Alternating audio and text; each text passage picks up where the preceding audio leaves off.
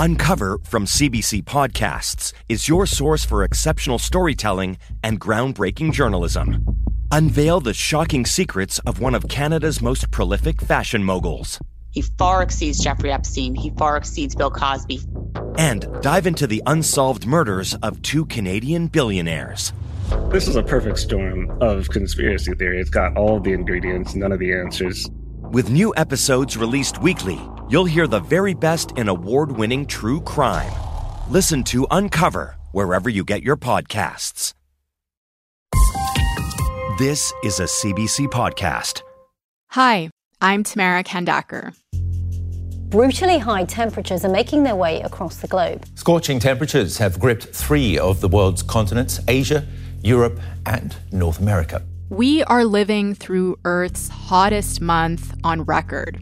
There have been times when you turn on the news and it almost feels like the reports are trying to one up each other, each one more alarming than the last. China did record its hottest day, the mercury hitting 52.2 degrees. This is Italy, where there are warnings that the extreme heat could continue for a further 10 days. Over 88 million Americans from coast to coast under excessive heat warnings and advisories. Last week, extreme heat led to flash floods and property destruction in northern Italy and the Balkans, and fueled wildfires in Croatia and Greece, prompting the government to start the largest evacuation effort in the country's history.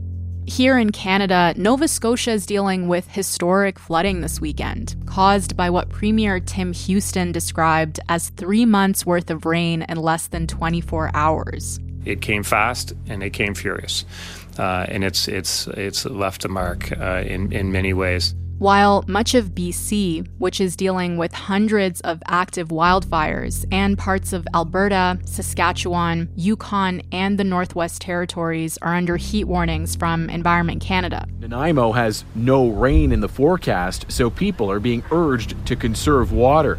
If a fire catches under these circumstances, it will move fast, and that's scary. As heat waves become more frequent and extreme, one thing is becoming clear heat is more than just an inconvenience or a temporary discomfort. It's reshaping our world in fundamental ways. It's dictating our movements, impacting our food supply, and spreading disease. So, that's what we're going to be talking about today what these rising temperatures are doing to us and the Earth, and whether there's anything we can do about it. My guest is Jeff Goodell. He's a climate reporter and contributing editor of Rolling Stone magazine. He's also the author of the book, The Heat Will Kill You First Life and Death on a Scorched Planet.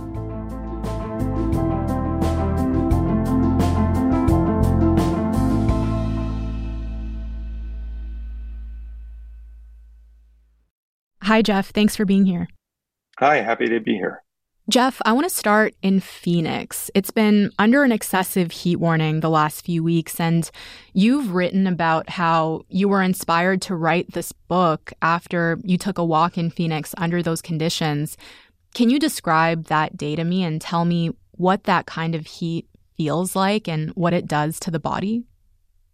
You know, this was four years ago, um, and uh, I had been writing about climate change at that time for more than a decade. It wasn't like I was naive about heat, but I'd never really thought about it in a kind of personal way, uh, or nor the sort of larger sort of macro implications of of extreme heat. And I happened to be in Phoenix on a day sort of like today, when the temperature was something around 44 C or somewhere in there, and uh, I was staying downtown at a hotel, and I had I had a 10 or 12 block walk to get to my next uh, meeting and naturally, I just thought I would walk. And um, I just went out the door of the hotel and was hit by this wall of heat that um, was unlike anything I had ever experienced before. And by the time I got to the end of this 12 block walk, you know, my heart was pounding. I was feeling dizzy. I was realized that this heat was scary and this heat was dangerous. And I had never, it had never occurred to me before about how risky it was to go out in this kind of conditions. And for me, that was the beginning of of this book, the beginning of thinking about heat in a in a serious way. Um, up until then, I I didn't know kind of even what heat was. I knew of course, what temperature was, but I didn't actually know what heat was. And that began this journey for me. So, Jeff, throughout the book, there are all these stories of people of all different kinds of backgrounds and ages and uh, fitness levels who end up succumbing to heat and die. Um, there's this young family of three on a hike in Yosemite. There's a 38 year old migrant worker on a farm in Oregon. And the reason it's so scary to read these stories is because most people, I think, believe that if they're relatively young and healthy, extreme heat is not going to kill them. Uh, am I right about that? Do you think most people tend to overestimate their ability to adapt to extreme heat? Absolutely. You know, we we meaning most people who think about this at all drastically underestimate the risks of extreme heat. That's one of the reasons why these sort of higher and higher temperatures are more and more concerning because you know it's one thing to go out on a you know 40 c day. It's a quite another thing to go out on a 45 or 46 c day because you know our bodies have these thermal limits that we can tolerate. Our bodies are really good at you know we we have a, a cooling mechanism you know it's which is called sweat and everyone knows that and our bodies can manage changes in temperatures to a certain level. But once they get beyond that level you get in trouble really quickly. Heat may have led to the death of a local man in Death Valley. The 71 year old from Los Angeles collapsed outside a restroom yesterday when the temperature was 121 degrees. Emergency responders tried CPR but were not able to save him. National Park officials. I should point out that yes, if you're young and healthy, it can you can still be impacted. Everyone is vulnerable, but certain people are more vulnerable than others. People who are older people who have uh, any kind of heart or circulatory conditions, people are, who are young, young children, uh, pregnant women, people who are on certain kinds of medications like diuretics or beta blockers. So there is, you know, some some people are more vulnerable than others to to these kinds of conditions. Mm-hmm. What about this idea that people from hotter parts of the world are better able to handle heat? Is there any truth to that?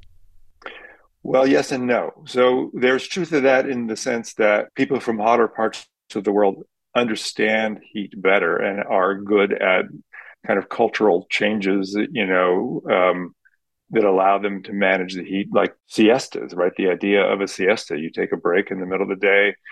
Um, places understand how to manage heat better, but there's no difference in our bodies, right? If you've lived in the Philippines for 10 generations and have had have grown up and your ancestors have grown up in really hot climates, or you've lived for 10 generations in Alaska and your ancestors have been in a very cold climate for a long time, your body is there are, are identical. There's no difference in how we manage heat. And that was part of, you know, there's a, a kind of racism that undercuts a lot of this you know, here in Texas, you know, there's a unspoken but not uh, inarticulated uh, idea that oh, the guys who are working on the asphalt streets on these hot summer days or in the uh, on the on rooftops when it's really hot, they're Mexicans, they're used to it. It's no big deal, and it's not true. Right. So our bodies experience heat the same, but not everyone's equally exposed to the dangers of heat, like the like the workers that you mentioned in in Austin, um, and that inequality uh, you can see it even between neighborhoods in the same city. And you write about this in the book. What were some of the most stark examples of inequality that you came across in your reporting? Well, I mean, one example is is right here in Austin, Texas, where I live. You know, the more affluent neighborhoods have big oak trees, uh, you know, shady green spaces, parks, things like that. You go over to the east side of the city where there's been a history of redlining, kind of, you know, where they've um, moved black and brown communities in, into these regions as the city has gentrified. You know, there are very few trees there. The houses are more poorly insulated many people who live there don't have access to air conditioning. And Austin's not unique. You know, I felt this very powerfully, for example, in Mexico City. Mexico City, the the urban neighborhoods and the wealthy neighborhoods have big, beautiful trees and paths and through gardens and parks and everything. And then you go out to the outskirts and it's just you know, concrete shacks and concrete buildings and asphalt. And it's just this sort of oven in, in these communities. And so it's really true that, you know, wealth buys coolness. And um, I think that's pretty much a universal truth around the world. New research into BC's deadly heat dome found that poverty was the biggest risk factor. More than 600 people died over about a week in 2021. Temperatures hit more than 40 degrees in Chilliwack during the heat dome.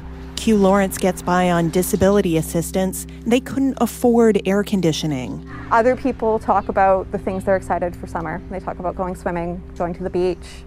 I think about who in my community is going to die.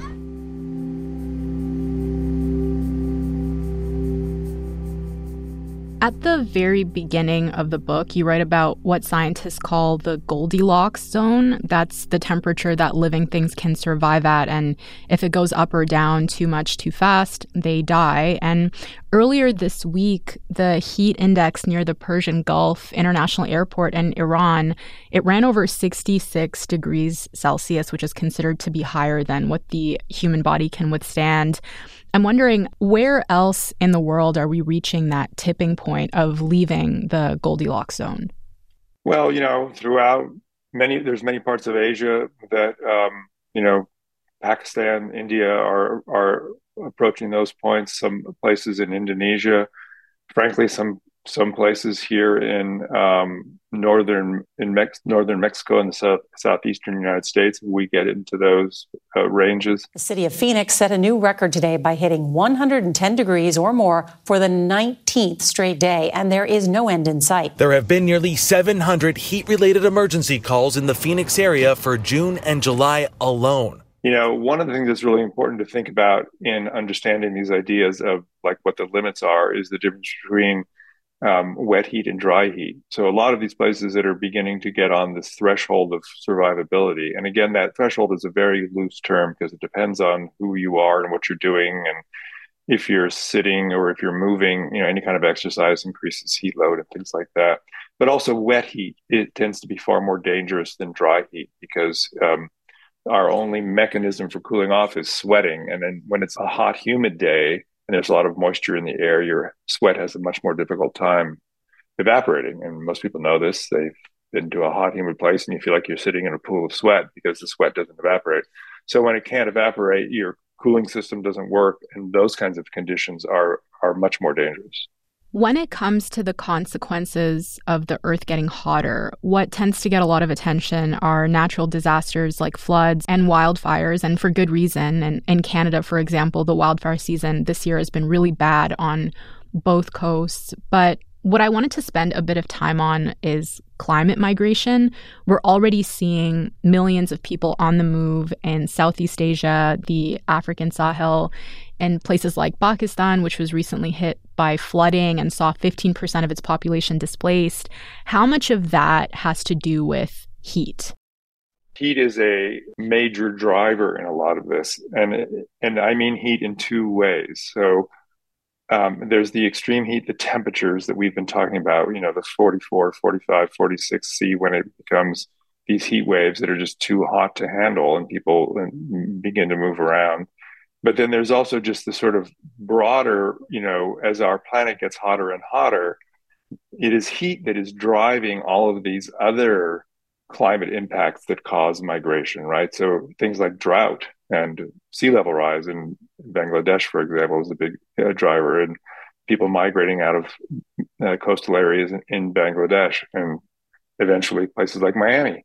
You know, I've described carbon dioxide as a as a kind of element of planetary chaos because as as it gets hotter and we load the air with CO2, we're going to get more and more people moving around, more and more migration, and with that comes conflict, political tensions, um, a lot of, um, and frankly, things like war. I mean, it's it's a it's really a not a recipe for a stable world. Yeah. The, the other thing I feel like is worth mentioning is that heat is already exacerbating food shortages around the world, right? Like in, in sub Saharan Africa, for example.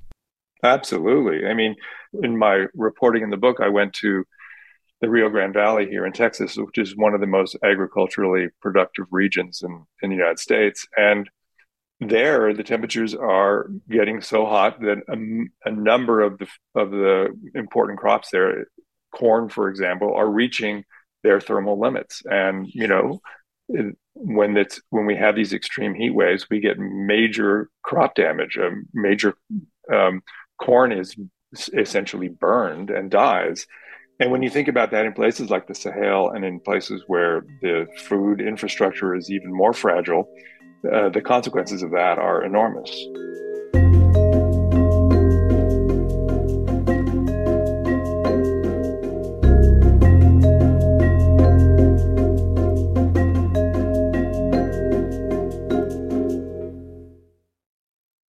The past is shrouded in mystery. To understand it, you have to get up close. Something happened to our collective psyche after the atom bomb. On NPR's Throughline, we reopen stories from the past to find clues to the present. Find Throughline wherever you get your podcasts. So we are seeing a lot of migration and we're going to see more migration. But the thing is, hotter temperatures are also going to make it more difficult for people to move. And you point to that in the book. Um, you write about a place called the Devil's Passage, which is a section of the US Mexico border. Can you tell me about that?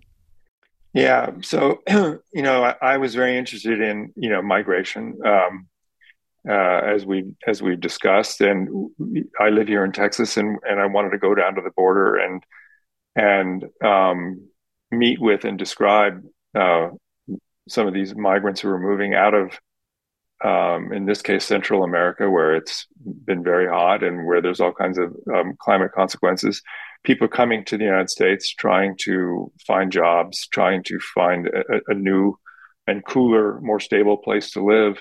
Um, the the passage across the U.S. border is, of course, very fraught, and there's a lot of politics around that and a, a, lot of these migrants are for a variety of reasons that are not worth going into here are funneled through this area called the devil's passage which is this 70 mile stretch of chihuahua desert um, at the mexico texas border i mean mexico arizona border that is extraordinarily hot and i went out there with some with some uh, humanitarian workers who were you know leaving water uh, uh, dropped in the in the in this desert for these migrants who came across and it was a very um, moving and um, disturbing experience because you know I was warned to watch where I stepped because there were so many human bones uh, there from people who had died and just been left uh, you know in the desert.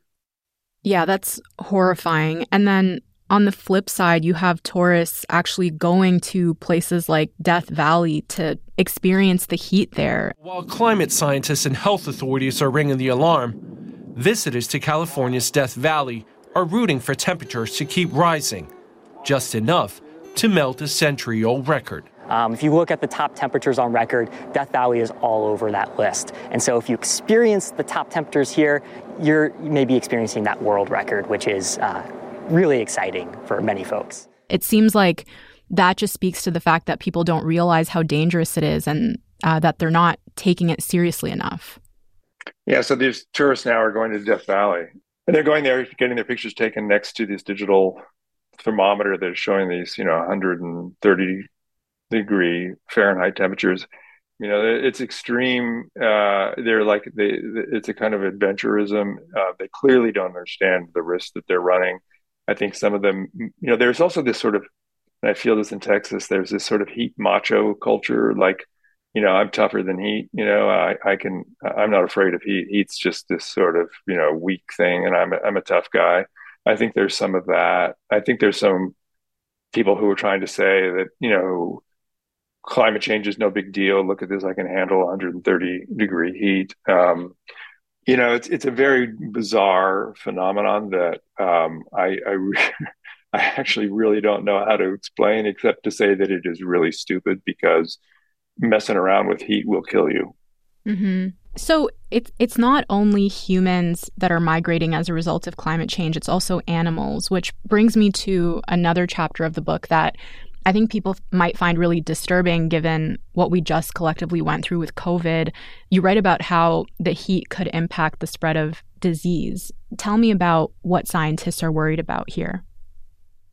Well, you know, as we know from COVID and all the discussion about where COVID came from, and the, uh, you know, we know it, you know, it originally came from uh, an animal, probably a bat. We wouldn't, you know, that was the sort of original reservoir for for COVID, and and animals are reservoirs for all kinds of diseases and microbes and pathogens that, um, you know, don't do them any harm, but you know, can do us a lot of harm. And so as things like bats begin moving around, they begin having interactions with other animals, people. We've come in contact with things that we have not had contact before that our bodies do not have any kind of protection against, you know, any antibodies and things. I mean, a, a simple and perfect example of this is is mosquitoes, right? Mosquitoes move around; they're very sensitive to temperature um, as they move into new regions, they're carrying diseases like dengue fever, Zika, and most dangerously, malaria, mostly in sub Saharan Africa. But, but even here in the US, we've seen the first reemergence of malaria a couple of weeks ago. Um, and so, you know, as these creatures move around, they're they're bringing stuff with them that that you know are we don't want and are very dangerous. And so, um, it's an aspect of heat that people don't think about much.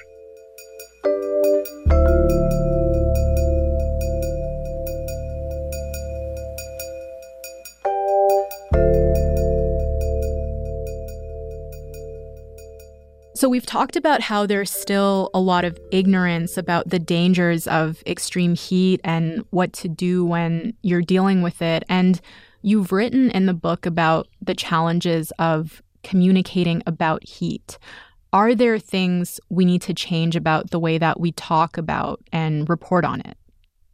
Yeah, I mean, uh, the answer to that is yes. There are, things we need to need to do to change how we write and report about it. I mean, heat is a difficult thing to grasp because, first of all, because it's invisible, right? So it's not like a hurricane where you see pictures of, you know, uh, palm trees bending in half and roofs flying off houses. Very visual, very dramatic, imprints yourself on your imagination.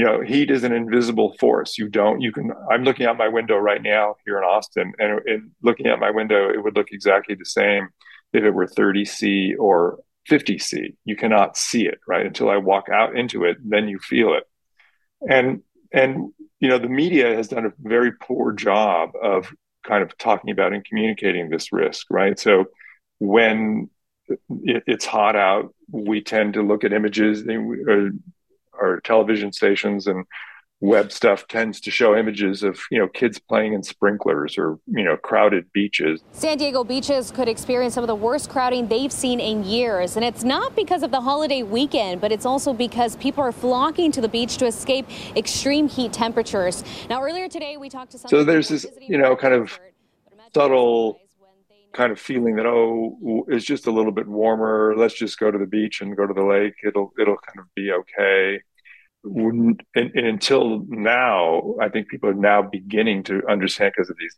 these heat waves and because the temperatures are getting so high that heat is the most deadly um, you know force in all of this uh, climate impacts kills far more people than, than any other kind of natural disaster and we're profoundly uneducated about it. So, to wrap up here, Jeff, you've painted a really vivid picture of the climate crisis, and it was kind of hard at times reading the book, uh, understanding the damage that we've already done, and to not feel a sense of impending doom. But you've also highlighted a, highlighted a lot of work, um, a lot of the work of activists and climate scientists and engineers and people who are actively fighting this issue. And I wonder if you can leave us with something that you came across in your reporting that made you feel like this battle isn't lost yet. Well, I, I don't think it's lost at all. I mean, I, I think um, the opposite of that. I think that, you know, um, there are a lot of solutions uh, that I've seen out there in the world, whether it is, you know, simply, you know, people who are, uh, you know, uh, implementing a uh, there's a, a, a, micro insurance program that I learned about in India that is that is um, paying women to not go to work on really hot days so they don't put their lives in jeopardy and so they don't lose income. I mean, there's all kinds of simple solutions from you know planting trees to you know changing the laws about um, air conditioning shutoffs to energy innovation and efficiency. But but the the the, the big message that I would like to end with is this idea that not only are we not doomed, I think that we are in a, a, moment of profound transformation. And there are many solutions out there. There are many things that we can do. There are many changes that are coming. The reason, you know, as you mentioned, there's moments of my book that are hard to read. It is true because I think that in order to consider these solutions, we have to also consider the scope and scale of what we really face. This is not we need to put a band aid on a cut on our finger or put a cast on a broken ankle. We have to fundamentally rethink how we live, where we live, where we get our power, where we get our food, understand these risks better. And if we do that, I think we have a tremendous opportunity to build a better, healthier, cleaner world. That's a great place to end. Uh, Jeff, thank you so much. Thank you for having me.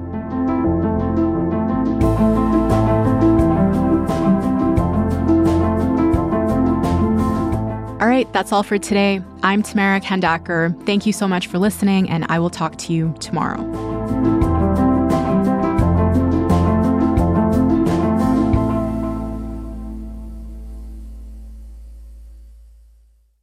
For more CBC podcasts, go to cbc.ca slash podcasts.